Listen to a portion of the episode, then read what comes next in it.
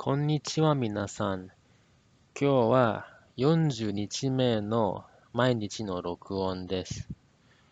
あの、2020年2月の9日。では、今日はいつもと違って日本語で録音しています。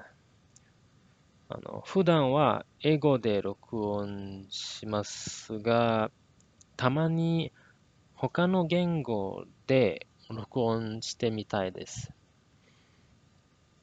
特に、あの、別の言語で会話の練習とか、あの話をしよう。うん、僕の日本語のレベルはね、えっ、と、日本語能力試験の2級を去年でギリギリ合格しました。